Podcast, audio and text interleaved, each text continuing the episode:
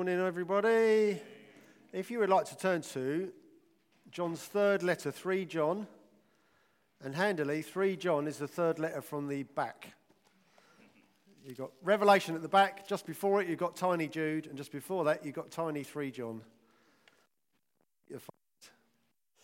Uh, 3 John is one of three letters written by the Apostle John. I'll talk about him in a minute.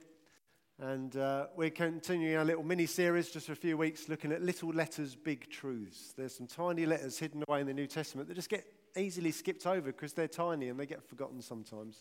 And we wanted to spend some time on them just to make sure we don't miss all of, all of Scripture as God breathed. And we want to celebrate that by enjoying some little nuggets that we don't always spend time in. And that's what we're doing today. 3 John. Now, truth David was talking about truth last week when he was looking at 2 John, wasn't he? Truth is, is one of the largest, well, in fact, it's, it's the largest and most central kind of core element in philosophy. Philosophy is the seeking of truth, isn't it? And uh, that's all about the, the meaning of life, uh, hope, the reason we are here right now, why we think and breathe. It's the search for the reasons, the why behind all that. And that's the kind of stuff, as humans, we've been exploring for thousands of years since we first arrived and that search will continue, won't it? Um, but here's the thing particularly in this day and age, people need to hear this. Truth is not what makes you feel good, and a lot of people live that way. People decide what the truth is because it suits them and makes them feel better, or it's convenient, or it's comfortable. People sometimes decide what the truth is, even if it conflicts with reality. That happens a lot now. Unfortunately, bad news can be true too. That's the reality. But sometimes people try and live another way. But neither is truth what the majority says is right. 51% of any group can be wrong. Um, truth, truth is important. If you give someone the wrong amount of medication, that might kill them. Or if you get on the wrong plane, it will take you where you don't want to go. Okay? Did you book the right one the other day, Beth? yeah, good. Well done. Good. Get on the right plane missing or mistaking the truth of why we're here and where we're going, if mistaking or misunderstanding or misconstruing that or just missing it, the truth of that, that will ultimately, that will fail you and ultimately bring disaster. That's what the Bible says. Do you know the truth of why you're here and what's behind it all? But as Christians, therefore, our, our core mainstay is that the truth is more than just a, fact that is right. The truth is a person, Jesus Christ. He said himself, I am the way, the truth, the life. No one comes to the Father but by me. It's the only way to the Holy Father in heaven, who we should not dare even consider we should deserve standing before because we are not holy, because of our brokenness and our sin and our stain. That's a stench to Him, turning away from Him in our hearts. Jesus has made that possible, that we can approach the unapproachable God. He's the only way. He says, I'm the way, the truth, the life. So, this battle for truth, um, it's, this battle for truth is fought, it needs to be fought uh, in the home, in the church, and in the world around us. In the home, in the church, simply because it keeps us close to Christ. We need to fight for the truth, we need to guard it, we need to protect it and preserve it. Keeping close to Christ and his better will Whenever we stray from the truth, we stray from the place of fruitfulness and thriving and blessing. We're straying away from the one who is the source of all good things. Whenever we turn away and do our own thing, it's as simple as that. So we need to fight this battle for truth in the home and in the church family. But we do need to fight it in the world as well, not to prove that we're the ones who are right. It's not about winning an argument. But we do need to fight this battle in sensitive and wise, careful ways because other people around us are missing out on knowing their good creator. People are missing out. They're missing out on knowing who he truly is and what he's done for them. So we need to fight for this truth. David, last week, he was talking about honoring, preserving, and protecting the truth in love. And today's letter that John continues in his subsequent letter, it helps us work this out. We see someone who lives this out, and we can learn from this man called Gaius. Uh, John, the author, the writer of this letter, he was Jesus' best friend. While Jesus was on this planet in human form, he had a bunch of friends, and the closest one was John. And John went on to be, become a leader in the church, and he wrote some letters to the, to the church around. He wrote letters to motivate his friends and the church at large. And he wrote one big letter of five chapters, one, what we call 1 John. He wrote that. Uh, that was to the church at large and to a, general audience. Uh, this is the church in, in the Ephesus area. Um, then he wrote a second, um, kind of smaller sub letter that was 2 John that David was looking at last week. That was kind of more to the specific church. And now he's another small um, letter we call 3 John um, to the pastor, to his friend Gaius. And we're just going to read the first half of this. Now, Gaius, it appeared to be the same Gaius that Paul talks about in his letters, Romans and the uh, Corinthian church and so on. It's quite a popular name. This is another guy called Gaius. But he's the leader of the church. And we're going to read the first half, the first eight verses. From verse 9 to the end, Bob's going to deal with next week. That's more about um, accountability, about standing our ground publicly, fighting this battle for truth in the world around us, making those difficult choices when the uh, blurred or distorted. Does the battery need changing on this pack? I'll use the hand mic for a minute if that's all right, while you swap and change.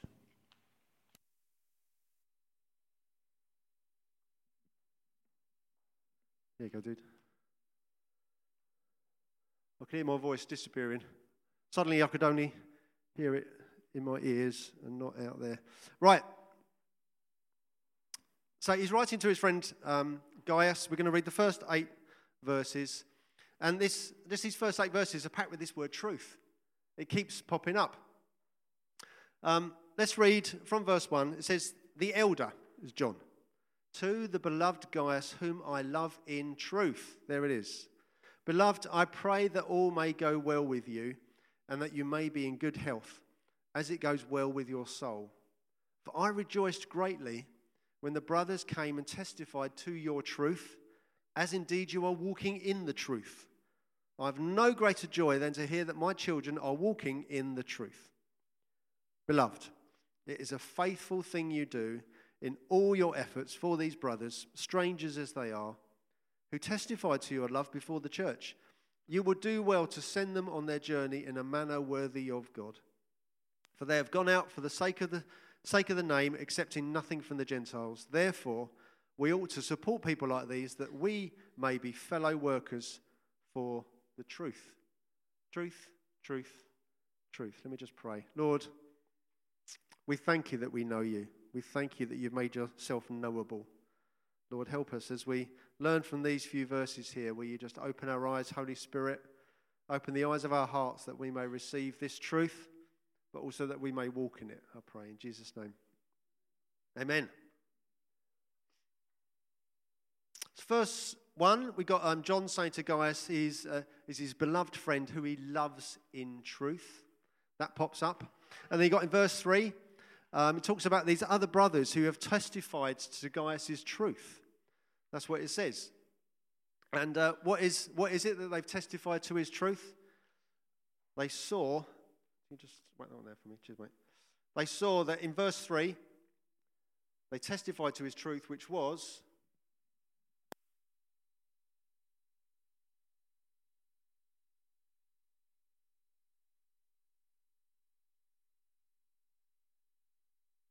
and action. There we go. We're back. So he describes Gaius as someone he loves in truth. In verse 3, he says, These other brothers have returned to me and reported that, that they, they, they're testifying to your truth, which is what? That verse 3, that he's walking in the truth. We're going to be looking at that. And then right at the end, there's that extra little bit in verse 8 where it talks about we need to be fellow workers for the truth. And that gives us three aspects we can look at over the next 20 minutes or so um, about him being a testimony for the truth. His, his life, not just his mouth, is communicating the good news, communicating the truth. You can look at that. I've got three C's for you communicating the truth. How's he doing that? He's doing it by walking in the truth. That's continuing in the truth. We need to persevere in the truth, don't we? So, continuing, communicating, continuing. And finally, about being fellow workers for the truth is about being a community for the truth, doing it together, not just alone. So, communicating the truth, continuing in the truth, and being a community for the truth. Those three things we're going to look at now. Firstly, communicating the truth. Well, first of all, let's just be sure what, we, what exactly is this truth. Let's be sure what we mean by this word. As mentioned last week, um, Paul writes this little ancient hymn in 1 Timothy chapter 3, verse 16. There's this, this, this ancient hymn that just stirs the, stirs the soul. It just rouses you as, you as it proclaims this simple, clear truth where it says, He, Jesus, was manifested in the flesh. God became human. As if that's not enough to blow your mind. He was manifested in the flesh. God became human. He was vindicated by the Spirit, which means he was proven by being raised from the dead after dying for our sins. Holy Spirit raised him, raised him to life again to vindicate him, to prove he was who he said he was, God. Was manifested in the flesh, vindicated by the Spirit, seen by angels, proclaimed among the nations, believed on in the, in the world, taken up in glory. There is a simple nugget of the gospel right there the good news of Jesus. God became man to come and rescue us, and he's now gone back home to make a home for us, and one day he'll come back for us. And that truth is something that we as Christians, we are called to live in the light of, to live out loud, if you like. Um, John himself, in his first letter, 1 John chapter 1, verse 6, uh, he says, If we say we have fellowship with him while we walk in darkness, if our mouths are doing one thing and our manner is doing something opposite, if we say we have fellowship with him while we walk in darkness, we lie and we do not practice the truth. If you live in darkness, you're not practicing the truth. So to flip that, if you live in the light, if you're being faithful and obedient, if we're honoring Jesus with our hearts and our minds and our bodies in everyday life, if we're living in the light, we are therefore practicing the truth. And so it seems that Gaius here, he was a walking testimony of this. Uh, he lived for Jesus out loud in his conduct as well as his speech, and it got noticed because it seems there's been some traveling preachers who were traveling around sharing the gospel, brothers in Christ, who've been doing that. They're on this kind of itinerant ministry, um, on a mission. And uh, it even says, I think it's in verse 5, it even suggests they were actually strangers to him.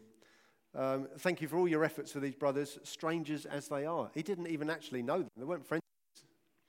Um, but these people still came back to John and then reported to him all that Gaius had done, that he'd been supporting and encouraging and uh, being hospitable for them uh, as they went on the journey. Um, it seems even Gaius probably had health issues. Verse 2, um, John says to him, I pray that all may go well with you and that you may be in good health as it goes well with your soul. He's like, I know everything's all right with your soul, so I'm praying your body's okay. It's almost, he wouldn't have put that if Gaius didn't have physical needs. There seem to be some health issues going on. And yet, despite all that, um, Gaius' simple posture of hospitality and generosity of spirit and so on, the stirring of one believer's heart for others as he got to meet them, that was loud and proud and obvious. He just couldn't help but respond in a generous way. He had a hospitable spirit because he knew the hospitable God and he lived that out. I did, on that note, I did hear once about a man who took his dog to a vet. And, uh, and the vet was like, uh, Well, the dog's very healthy. What do you want me to do? What's, what's the problem? And he goes, I'd like you to remove my dog's tail entirely, right down to the, beyond the stump. I don't want anything there, nothing left. And the vet's like, That's unethical. I can't, I'm sorry, I can't. What, why on earth would you ask me to do that? I'm, I'm not doing it. What, why do you want me to remove your dog's tail completely? And he says, Well, my mother in law is coming to visit, and I want to make sure that nothing in the house makes her feel welcome.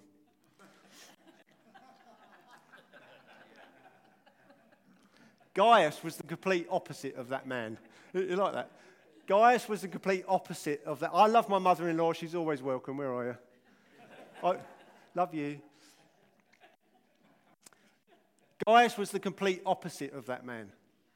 Complete opposite. He just couldn't help but be hospitable and share his life because he had a God who shared his life with him. And these men testified to Gaius' truth that he was living for Jesus out loud. And so they saw that he walked in the truth.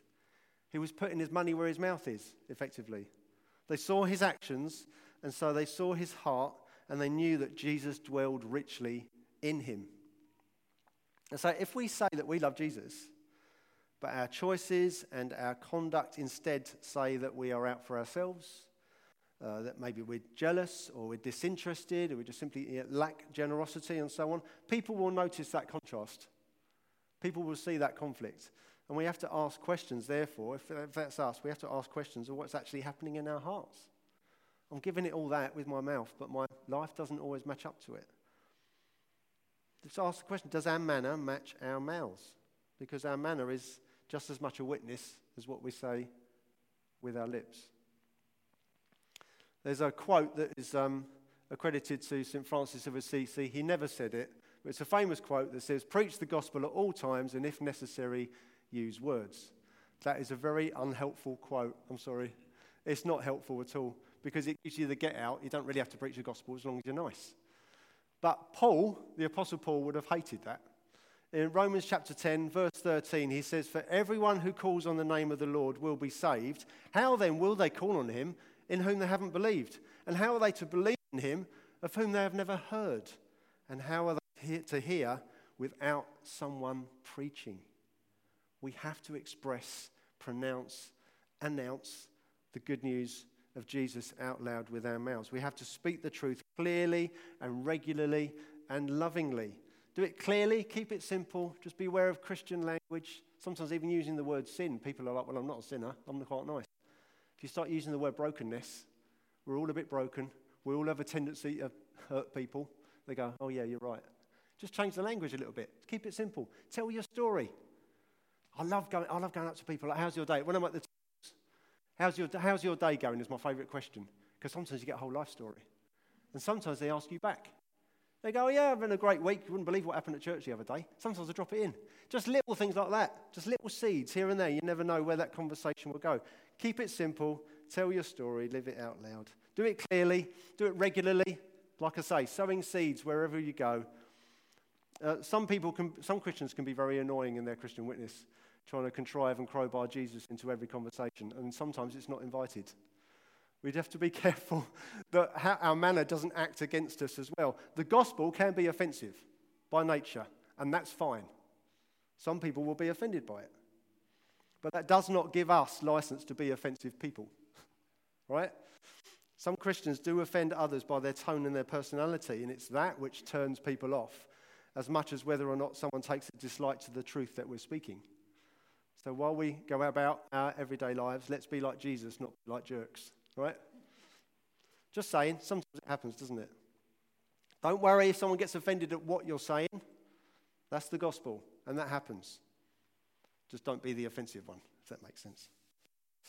We need to do it, therefore, lovingly as well.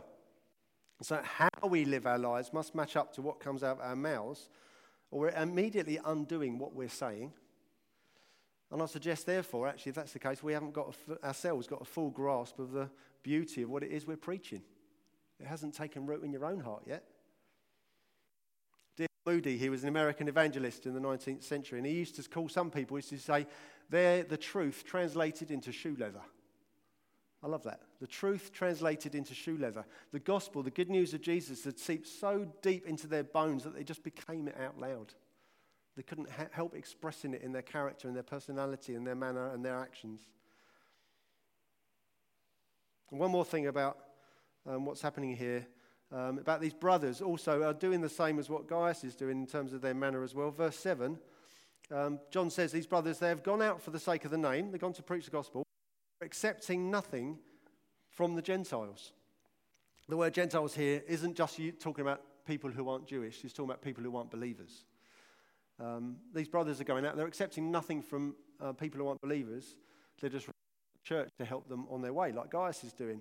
And that's helpful for us to learn that um, sometimes people worry about what, what, are you after? What do you want when you're trying to share the good news or trying to invite me along to a church meeting? What are you after? What do you want? Do you want my money? All that kind of stuff. Sometimes people do, do do that.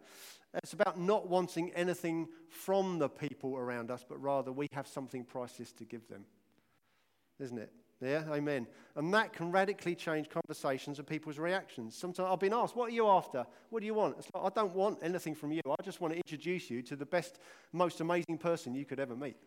That's all I want. And that changes conversations. So, communicating the gospel, big takeaway from this one.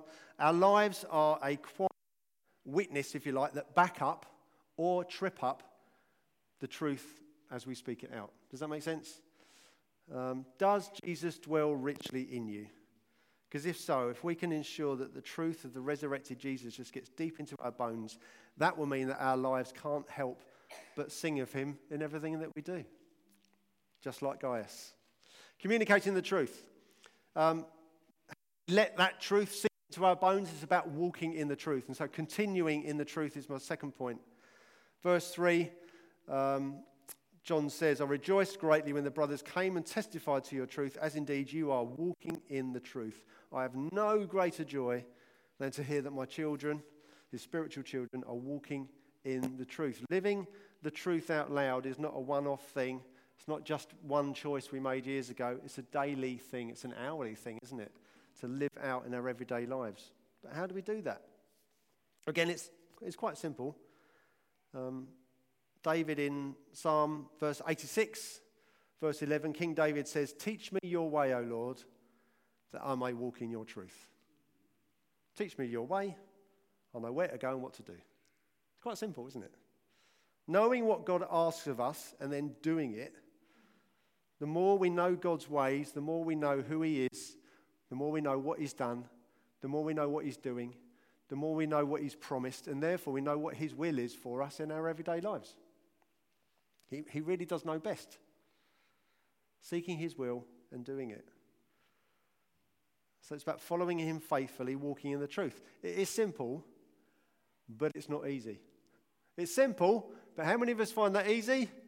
No hands go up. oh, Ollie nearly did. Well done, you. Got confused for a minute. There is the battle of temptation to sin. There is a desire for comfort. There is a, desire to uh, avoid the better path, but we know it's the harder path. So maybe I'll just stay over here and go this way, don't we? We like our creature comforts. 2 Timothy chapter 3 verse 4 Paul said, describes people who are lovers of pleasure rather than lovers of God.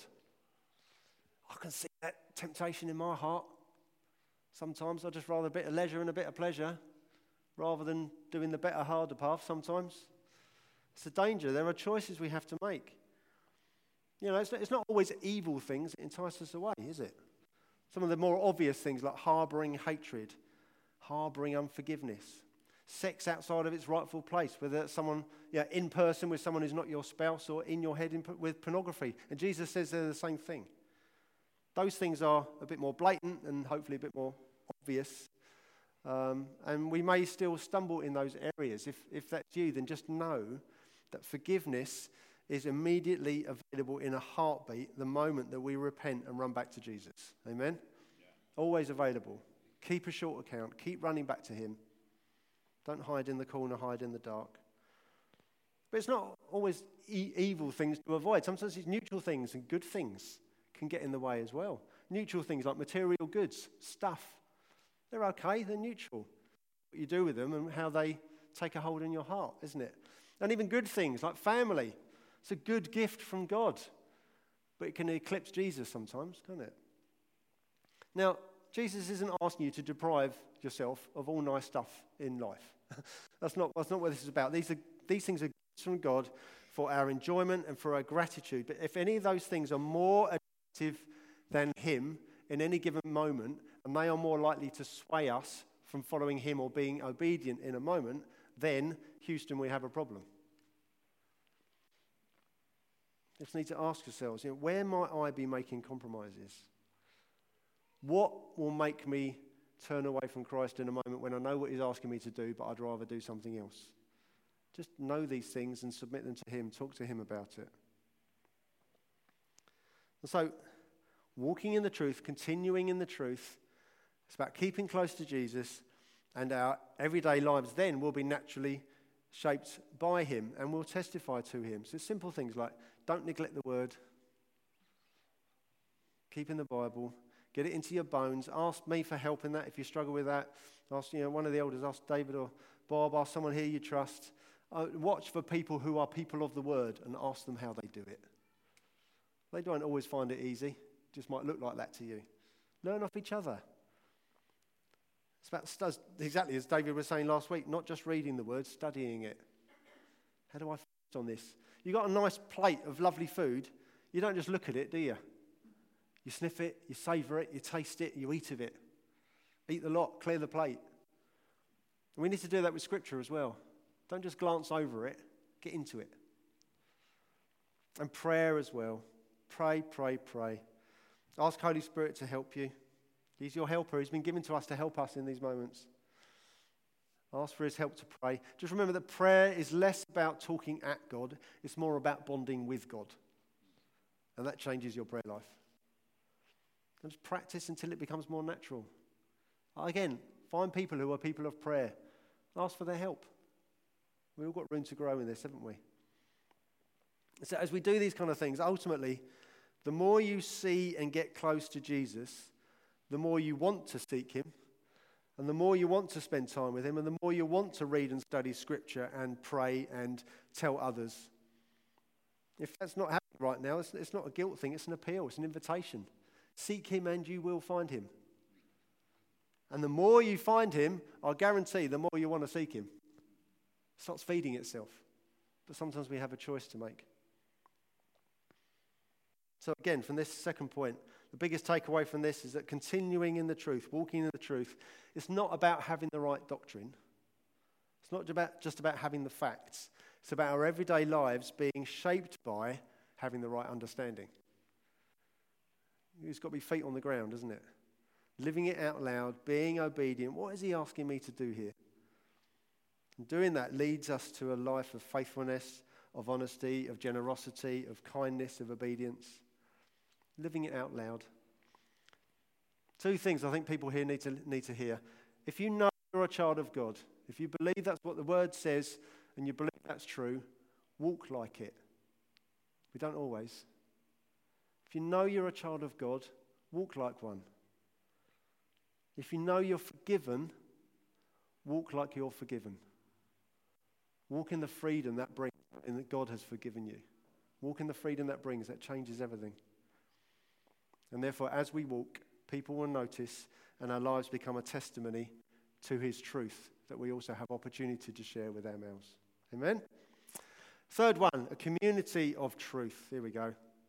Because the wonderful thing is, we're not called to do this alone. We have Holy Spirit in us who helps us, and we have each other. We are called to community, to journey with Christ in his direction together. John here is talking about fellow workers for the truth, isn't he? In verse 8. There we have Gaius, he's blessing these strangers, these brothers in Christ, and he's ensuring that even while they're on the road, they're not out of community. In those days, you couldn't go online and book a travel lodge. It didn't work like that. He opened his home up to them. He encouraged and supported and, and housed them. And so, in similar ways, it's something we can learn together that we, we should enjoy cooperating with other Christians who are committed to the same gospel truth. Let's help each other along the way. In Beacon, local church, in the town, across the churches, yeah, across the UK, across the world as well. Um, it's okay to not cooperate with or support people or churches who teach a false gospel. And the second half of this letter, and in fact last week's letter, helps us understand that as well, hopefully addresses that here in Herne Bay, we, we do connect and we do affiliate with Bible churches, but we do also disassociate ourselves from those who aren't in order to not be assumed to be endorsing their falsehood by accident because we affiliate with them. We don't share a platform with them. Um, we've got to keep the truth of the gospel clear, and so we have to be careful who we are seen to be associating with as a church. So we are careful about that. Um, again, Bob will talk about that um, I'm assuming next week because of what the next few verses are coming up with. Um, but we will connect and affiliate and support those who preach the same gospel. And our wider family of churches, Relational Mission, does help that. Being part of a family of churches across the world uh, who do support one another with encouragements and money and visits and prayer, but sometimes that can just be assumed that's for the leaders to do and I don't need to get involved. We can all get involved in that. Who's looked at the Relational Mission website? There you go, couple. Have a look. There's stories on there. People you can pray for.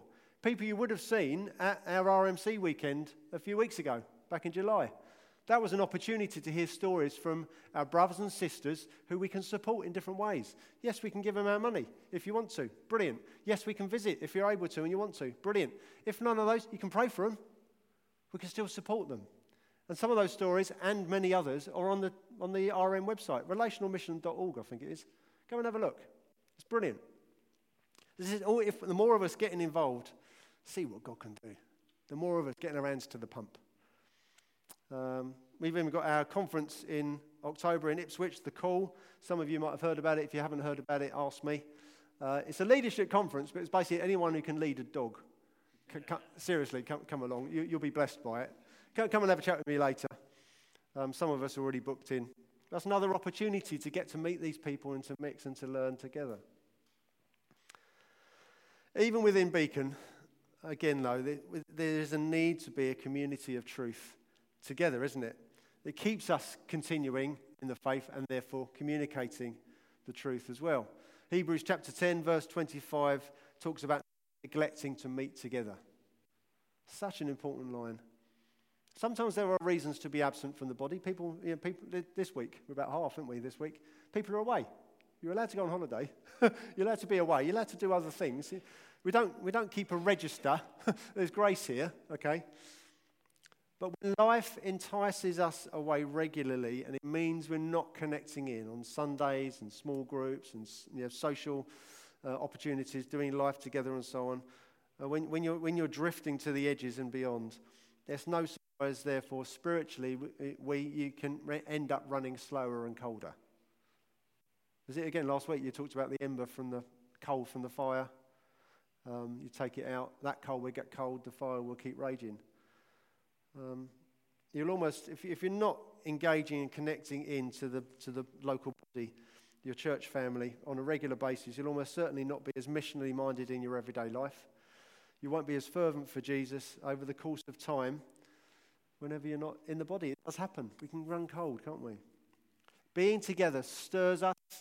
Being together teaches us. Being together creates learning moments for us all gives us opportunities to encourage one another, to spur one another on, as also happens in that Hebrews passage.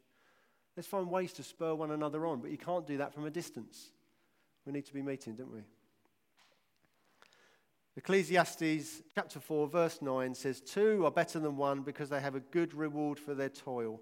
For if they fall, one will lift up his fellow. But woe to him who is alone when he falls and has another to lift him up. We'd be there for each other. We can help each other along the way. When one of us is tripping up, is stumbling, is having a tough time, you don't have to do it alone. The rest of us can gather round. And it helps us continue in the truth and therefore communicate the truth. It's about looking for opportunities to encourage and to support. Big takeaway from this one. Not just in Beacon, but also the wider church, uh, uh, relational mission, Newfrontiers, uh, and so on. Let's spur one another on. Let's find ways to do that. Let's be intentional and conscious in that. I'm going to finish. I'm keeping it nice and brief this morning. But those three, um, those three C's um, from Gaius' life here, doing them backwards, being a community for the truth. Let's do this together. Let's be intentional and be conscious about that. Let's not be lazy or passive or just forgetful. Let's be intentional on that. How can we be a community for truth together?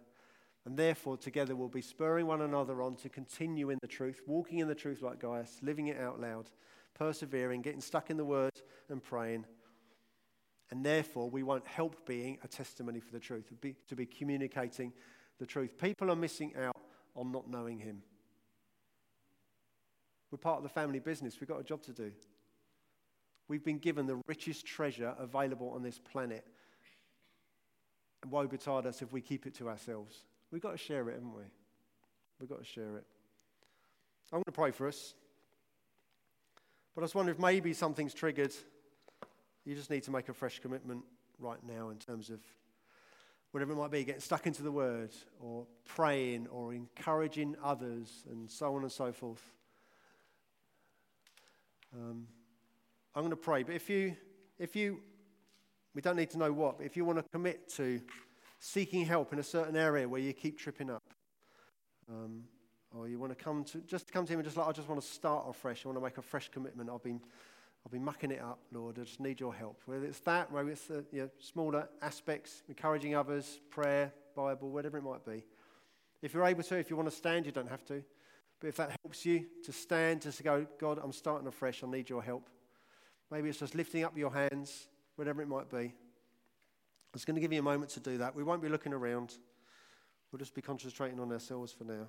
If, if you want to do that, just your posture sometimes helps. Standing or lifting your hands up helps you make, make that commitment. It kind of helps seal the deal in your heart a little bit before God. Just going to give you a moment, then I'm going to pray.